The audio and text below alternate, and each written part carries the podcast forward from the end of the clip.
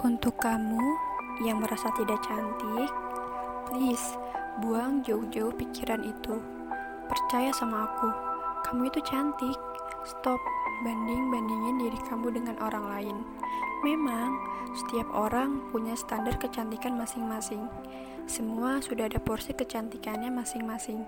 Stop buat kamu yang berpikiran, kapan ya aku bisa secantik dia? Kapan ya aku bisa kayak dia? Please, be yourself. Kamu bisa menentukan kecantikan kamu sendiri. Kenali kekurangan kamu. Kamu harus bisa menerima kekurangan dalam diri kamu. Kamu harus bisa memancarkan kecantikan kamu dengan kekurangan yang kamu miliki. Insecure boleh kalau untuk meningkatkan potensi diri, asalkan jangan sampai insecure itu bisa merusak kepercayaan diri, dan jangan sampai membuat kamu jadi membenci diri kamu sendiri. Buat sekarang, kamu harus bersyukur, kamu harus damai dengan dirimu sendiri. Cintai diri kamu sendiri, jadi diri kamu apa adanya.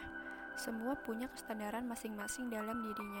Pahami kekurangan dalam diri kamu. Gak selamanya fisik itu menentukan kebahagiaan seseorang. Gak selamanya kepintaran itu menentukan kebahagiaan. Buat kamu, yuk berhenti insecure. Tentukan kebahagiaanmu dengan cara dirimu sendiri, bukan dengan cara orang lain.